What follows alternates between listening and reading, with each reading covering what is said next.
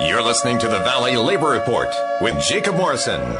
Good evening, folks. This is the Valley Labor Report. My name is Jacob Morrison. Adam could not be here. He's having internet difficulties right now. Uh, so, this is the fifth interview in our IWW series. We are talking to two members of the Burgerville Union out of uh, the Pacific Northwest. And the Burgerville Union, I I'm very excited to be able to talk to y'all because y'all have been probably one of the most, you know, if if people know who the IWW is, they probably know from Burgerville.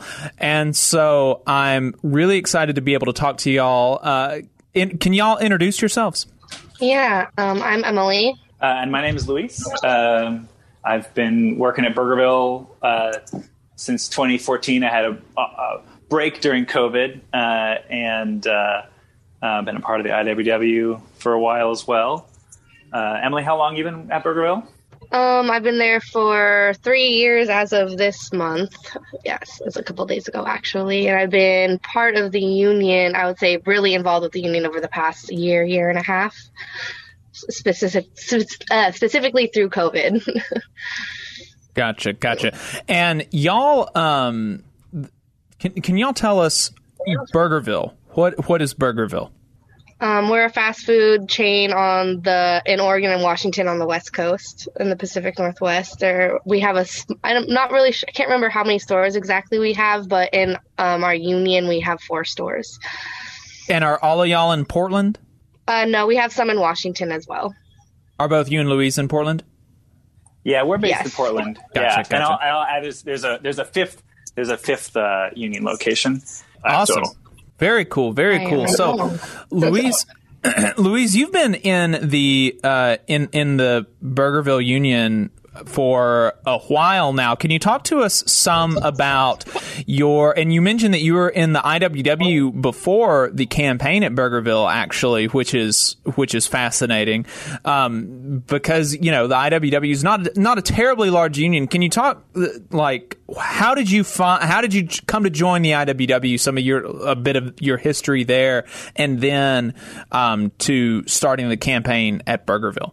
Yeah, um, I, I joined the IWW when I moved to Portland, um, and uh, I was looking for you know relationships with other you know uh, workers who wanted to cause trouble. I mean that's a a thing I believe in. It's a thing I want to be a part of. Um, and Portland has had a really strong presence of the IWW for quite a while, um, including uh, you know different different campaigns at different stores and lots of different stuff. And I, I really was inspired by just the all the people I met and all the um, the energy that that people had. Um, and uh, yeah, and I was working at Burgerville and uh, had relationships with other folks working at other stores, and uh, we started having conversations about you know what was going wrong. And I remember I I uh, um, when I first started, I thought it was going pretty well as a job. It was at the airport location, and I uh, was on the uh, on the bus with somebody um, uh, coming back from work, and I said, "Hey, you know, it seems like people really like this place." And then he says, "No, everyone is being nice because you're new. We all hate it here." and uh, that was my moment when I knew that there was going to be plenty of trouble to cause here. So, uh, yeah, we've been uh, um, we launched our union in 2016. Um, we were uh, thought of ourselves as sort of uh, next next step after all the fast food worker organizing that had been happening, forming a real union that was a substantial organization that we could, you know, make make some gains with, and we um, have been fighting ever since. Um, we won legal recognition at at, at, at a few stores and um, have made quite a few changes to Burgerville policy that I think are generally for the better. So. Yeah, you mentioned that about the, you know, the next step in fast food worker organizing. And to make that explicit, you know, there's been a fight for 15, uh, you know, movements like that have been around since about 2012. And that there's, there's a lot of organizing and energy going into, uh, the fight for 15 among fast food workers as opposed to, uh, you know, unionization potentially. Why did y'all make the choice to instead of like deepening involvement with the Fight for 15 campaign in and of itself, why did y'all choose to unionize? Well, I think it speaks to you know where we have power, right? Like, you know, I don't really believe that I have power in the government. It's the government. uh, I think I have power on the job because I'm the one doing the work and making the money for the boss. And you know, I think that uh, companies like Burgerville like to present themselves, and this is a thing uh, your listeners won't know is that Burgerville is kind of their brand is very you know we're sustainable, we're a good employer, and all this stuff. And they're really not that much different. You know, there's some things they do differently, but they're not that much different when it comes to working there. And um, the uh, you know, we didn't want Burgerville to get off the hook. You know, to be like, oh, we're not responsible for paying poverty wages. We're not responsible for um, for the fact that workers are sleeping in their cars. You know, because that's just you know, we got to handle this at the state level policy issues or whatever. And we were like, you know what? This is, you are responsible for it. You're the employer. You could turn around and give people a $5 raise right now and you're not doing it. So we're going to hold you accountable to that. Right, right. Uh, and, and I think that makes a lot of sense that, um, you know, I have become, uh, you know, people people that listen to the show regularly will know that that I was uh, in my college days. I was in leadership of the college Democrats. Uh, Father, forgive me for I have sinned, and um, you know, I I have since come to be much less hopeful about about change coming from the government and especially from Democrats. Um, you know, and I think that that makes a lot of sense. And uh, you know at, at the and so you've made the decision to organize at the point of production to unionize. Why did you go? Why did everybody go with the IWW? I guess you kind of had that at that predilection because of your membership there, but why did everybody else make the collective decision to say we're going to go with the IWW instead of um, you know a different union? Yeah, that's a great question. Um, i think there's two ways to answer that, or two reasons for it. Um, one answer is that um, you know the IWW really values like workers on the job having a say, and really values democracy. Um, and uh, you know, we didn't want to just uh, like I've had experience uh, as a member with Unite here. I've had I've had friends who have experience with SEIU and these other bigger unions, and I think it can be really alienating. And and we really wanted to, you know, part of this is that we were young and wanted to go on an adventure, but I think part of it is just realizing that we wanted to be in the driver's seat. Um, and that really wasn't going to happen in a bigger union. So um, that's some of the IWW values, and hopefully, as it gets bigger, it's going to continue valuing that. Um, uh, the other uh, the other point to, for me personally is that I really do believe in the IWW's bigger vision. I mean, IWW thinks that building unions is the first step to changing a whole lot more in our society, and you know, having working class people have a say over our own lives, not just in the shop floor but everywhere else. And I think that um, to the extent that we can help that we in our organizing can help Burgerville workers and help other people in the city kind of see that bigger thing um, I think that's really important, and I really value that as part of what the IWW does. You mentioned that that the company likes to put on a, a, a, a, big a good face, so to speak, and but that there was actually a lot of discontent. What were some of the issues that that that um, drove people to say that this isn't good enough, and we're going to have to fight to get better? Well, uh, money was a big major was a major thing for us, and it still is. Um, you know, it's fast food. People uh, there's an expectation that people who work in fast food just don't make a lot of money. Um, and I think part of that is because there's an expectation that they're, you know, um, uh, younger or don't have obligations and stuff. And, you know, we can go into that question, but it, the fact is, there's just plenty of people that are trying to make a living with families or, or, you know, on their own. Um, and, the, and the money just wasn't good enough. Um, so that was a big thing. Um, I also think that, uh, um, you know, it's it's a it's a it's a place where, like most jobs, you don't feel like you have a lot of power. You know, I think the schedule is a big thing that comes up for people. Um, uh, schedules changed when we first started. Schedules changed every week and could change pretty dramatically, and they still change uh, pretty dramatically sometimes. And um, I think that pe- people wanted that consistency and feel like they could really rely on this job. I've been following the campaign there for a while, and management did not take it lying down. They they've put up a fight, right? I would say so. I would say so, and I think we put up a fight as well. Yeah. So you know, been a fight. Emily, when you came in, you you know you came in, you said three years ago. Is that right? Yeah. So uh, it has. There has never not been a union fight going on at Burgerville. Your through your entire employment there.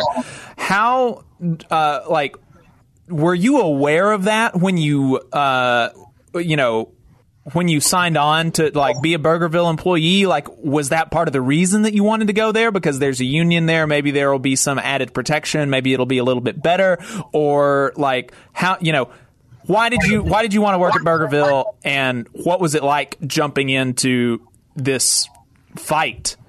So I honestly had really no idea that that they were doing union stuff. And when I first came on, um, I came on due to personal reasons, and I just had to get a job real, real fast. Um, and this is the one that I could just get as fast as I could. Um, but when I came in, I think it was like maybe the second or third day I was working, and um, this this guy who used to work with us, he was the steward lead in the store at the time. His name was Chris Merkel, and um, he just came up to me and he just started going talking to me about everything. And he was like hey we're trying to do this and this is what we're trying to do here. And like he just started talking to me about the union. And was like this would be awesome if you get involved and like we're trying to like fight back as fight back as crew and everything and i was just like oh okay and then from then on he just like kept getting updated and then he left and then kind of i just kind of got involved with it slowly over time um, but yeah, there was always a fight going on when I was working there. We were always doing petitions for something, always fighting for our rights, always had our backs with everything. So I thought it was really cool and it was really nice to be in a space where we had that, um, had people behind us who were willing to fight for workers, even though in that job setting, it was like, I know like McDonald's and other stuff, they don't have that. So, so to have that, it was, felt like a more better security, uh, like a nice security blanket. Yeah. Why do you like there? I, I know people, uh, you know, I'm thinking of, of some of my family now that uh, really they're very conflict averse. Uh, and at, even if potentially there's more protection or maybe some, some protection, they would really like uh, recoil. And I think, you know, part of it is, is due to kind of the conditioning that they've had, but they, they would really be apprehensive about being in an, envi- in an environment where there's constant conflict. But that was like a like like uh, uh, you know like relieving for you. Yeah, definitely. And I'm also one of those type of people like Luis said, like I'm the type of person that likes to fight back. I like to stand up for people who don't like to stand up for themselves. Like I like to make I like to make problems for people who are thinking like, oh well, there shouldn't be any problems. Like oh there's definitely problems here. You know i'm just like i just like to be that person. I've always been that person. So when i found out like this is going on i was like oh yeah you know hell yeah. Like i'm i'm in with this. Like let's do this. That's great. That's that's that's really awesome. And and it's really a shame that there are so many people down here that seem at once so they they have incorporated their like somehow their aversion to authority into an obedience of authority almost you know like i i remember um like I, I still I still do this whenever there's a cop out, out there like trying to catch somebody um, speeding. You know, I'll flash my lights at, at people for the next mile down the road or something. But I never see people do that, and that's something that like my dad taught me. Funny enough, you know, I was talking about my family being kind of conflict averse, but my dad taught me to do that actually. And um, my original co-host David, who still helps us behind the show, he talks about how that happened all the time. You know, and there was like this real like you know people did not like the cops in the South. Um, there were, you know, there was there was like a real genuine kind of. Um, you know, vein of, anti-authoritarianism that has been that has really been bound up in now a respect for authority almost by another name. And I love to see where that tradition is revived in and out of the South in in you know various ways. Um, and and what were some of the fights that got you the most animated? Um, well, when we were, I mean, I I'm trying to think because all the fights I've been like we've all been really really involved in and like super super active about and super excited to get. Um, but I think the most would be when last year, when all of those um, what was it called when all of the um, protests and everything was going on mm-hmm. with the BLM movement and the LGBTQ movement and um, all that.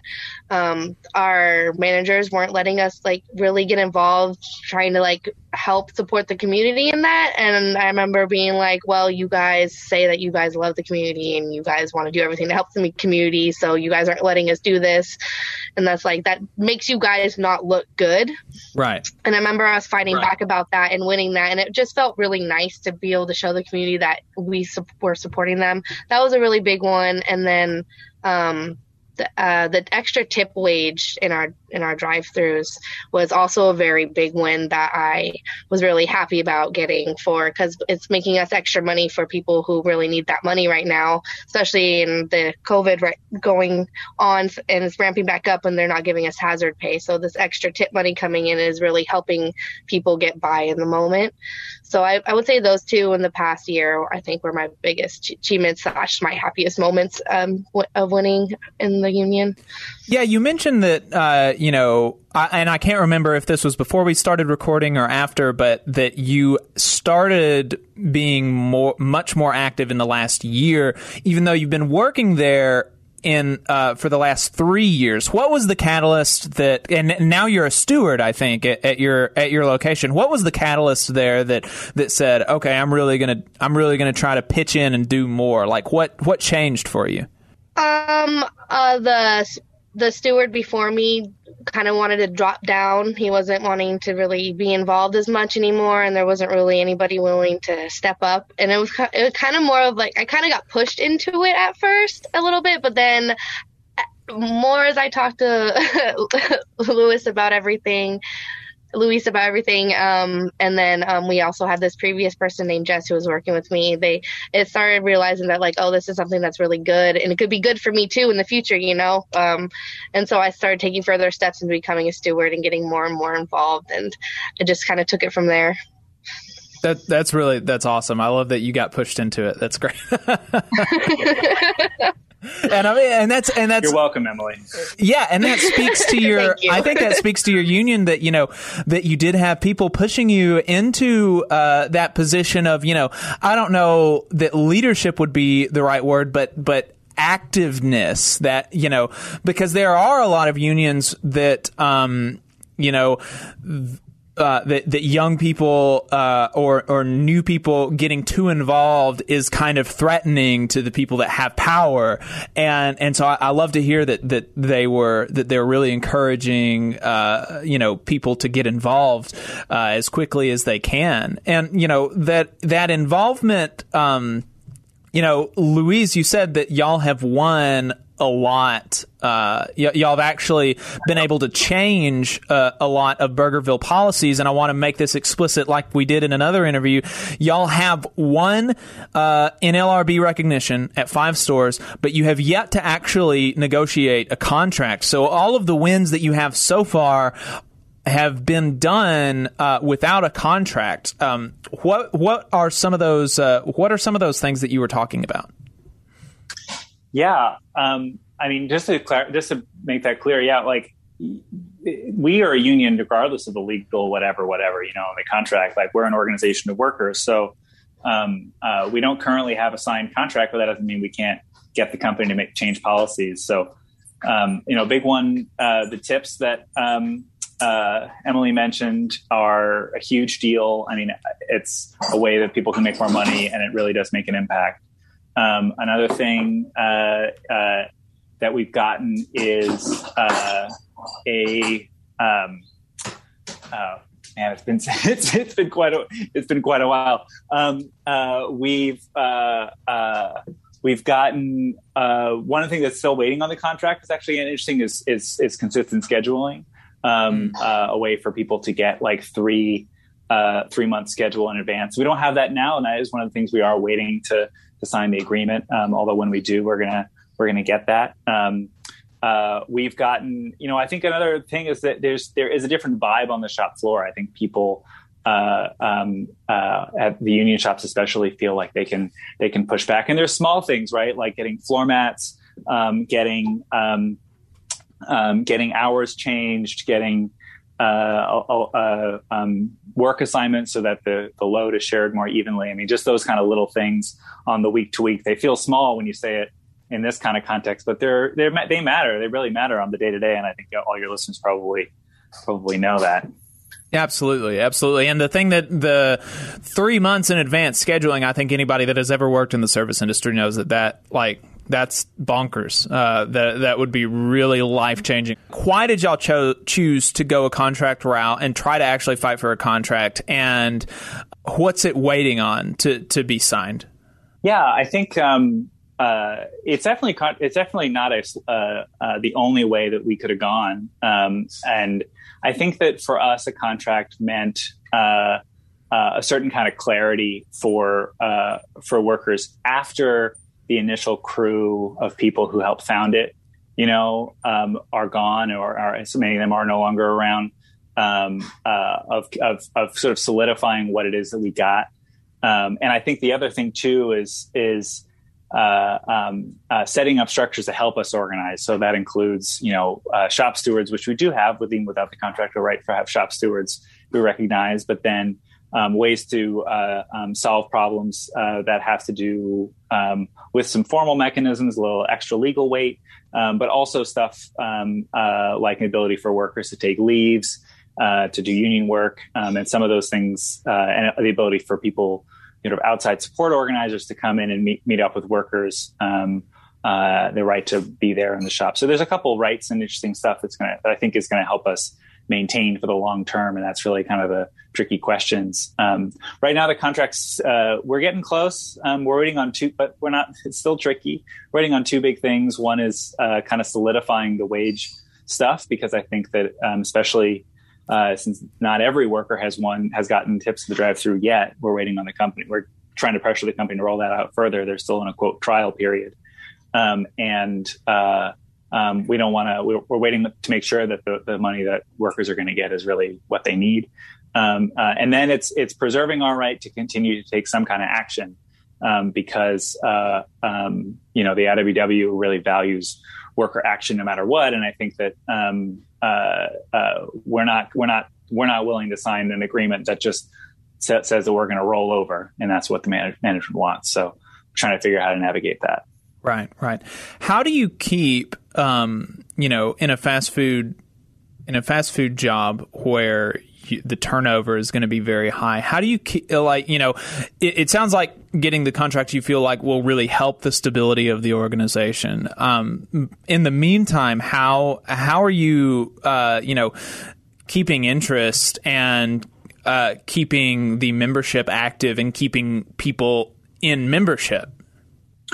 Well, I think the the really important piece is like setting cultures on the shop floor and just sort of keeping that union awareness. And I will say COVID has been a hit. You know, there's been a couple stores where there's not as much union engagement as there was before. Um, the store that Emily and I will both work at now, I think, is one of the better ones. And just small things like, you know, we redid the union bulletin board. Emily can can uh, big props to Emily for that. But you know, wearing buttons and just talking to people about it, uh, keeping it being something that people are. It's not just sort of a oh, that's uh, that's something that exists on paper, but having it be something that exists sort of um, actually uh, uh, in practice. Right, right. And Luis, I know that you have to go soon, uh, so you know whenever you need to, feel free to drop off. Um, Emily, how do you feel about uh, you know, you know, this is uh, you know, this is something that that most fast food employees do not have and that they're not a part of. How does it feel to be part of that? And like what does it what does it mean to you to be able to be part of uh, part of a union at a fast food restaurant? Before you say that emily i am going to run. I appreciate your time very much uh, and solidarity to everyone out there. Thanks luis. I appreciate it yeah, um, it feels really great. I mean, I know when I tell people like, "Oh yeah, I work at Burger and they're like, "Oh, but I'm also part of a union," and they're like, "Wait, what?" And it's yeah. like, it's they don't really get the grasp of it at first. But when they like start explaining to them, they're like, "Wait, wait, that's really cool," because a lot of my friends do construction and like stuff like that, and they're like part of the unions in that part business. They're like, "Wait, so?" I'm like, it's kind of like the same thing. We're like just off different um how, how do i say this um, off different chains of the union part you know like i'm part of the union but it's like like restaurant workers mm-hmm. basically it's like we're like working for the same rights that they're trying to work for, like better wages, better hours, and all this. But like that's really cool, and it just feels really good to be part of that because I know a lot of people don't have that. And I'm actually working with the National Alliance Union right now, and I'm talking to people from all over the United States and in Canada, and a lot of them don't have what I have, and they're doing harder work than I am, and it's just really crazy to think. That, and I feel really grateful I feel really grateful to have what I'm doing. And I feel even more grateful that I'm able to help work harder and fight harder for what people actually deserve to have. Yeah, absolutely. That's that. I think that's a great attitude to have, and you know, I'm I'm really thankful that I've I've gotten the uh, the opportunity to meet you, and you know, I appreciate your time talking to me tonight. What would be your message for people in the service industry in you know restaurants and bars and especially fast food uh, you know fast food companies that you know I was in the service industry for 3 years. I saw a lot a lot of exploitation.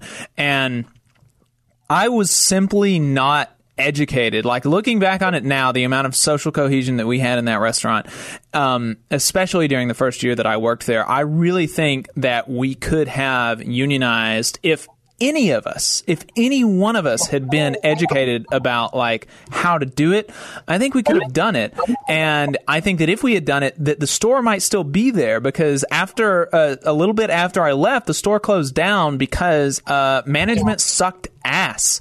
And like, uh, I mean, it was just really, really bad.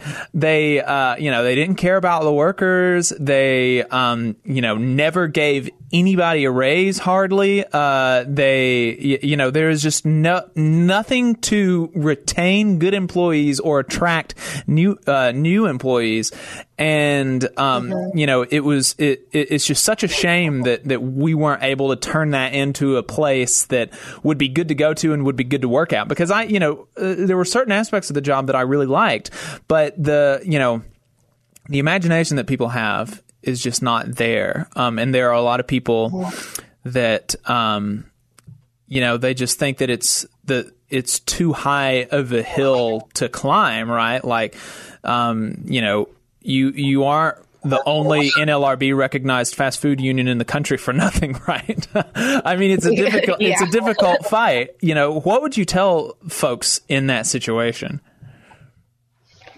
Well, I would say would be you you work under you have workers' labor's rights. You have rights when you're working under labor laws, and any company you sign on, you always have that um, privilege. And so I just don't be scared to push back against your managers. Don't be scared to say, hey, this is wrong. Like what you're doing is not okay.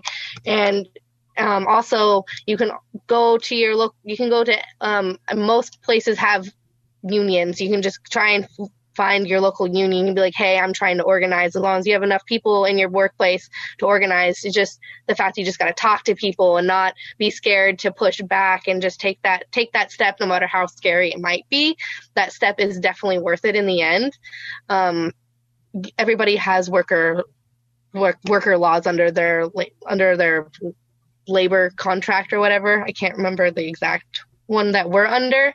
Um, but yeah, you have rights. Everybody has rights. And even though the companies may be like, hey, they're going to treat you like they own you, they don't own you. You're a human being working and you deserve what you're what you're working for. You deserve more money even if it's a crappy job. You're still working. You're still working your booty off to get your money and make your hard day work and pay to right. get through this life, you know. Yeah, ab- absolutely. I mean, that's, you know, uh, uh, I think there are very, very few people that, that work that are compensated enough and, and that have enough respect and, and stuff. And so, you know, uh, there are people all over the country that are fighting, and there are people all, all over the country that are winning, uh, even against really tall odds. And so, you know, hopefully people will hear this series and hear our show and hear other shows uh, that do this kind of thing and, and, maybe be inspired to to take action themselves. Uh, Emily, thank you so much for your time. I've, I've really enjoyed talking to you.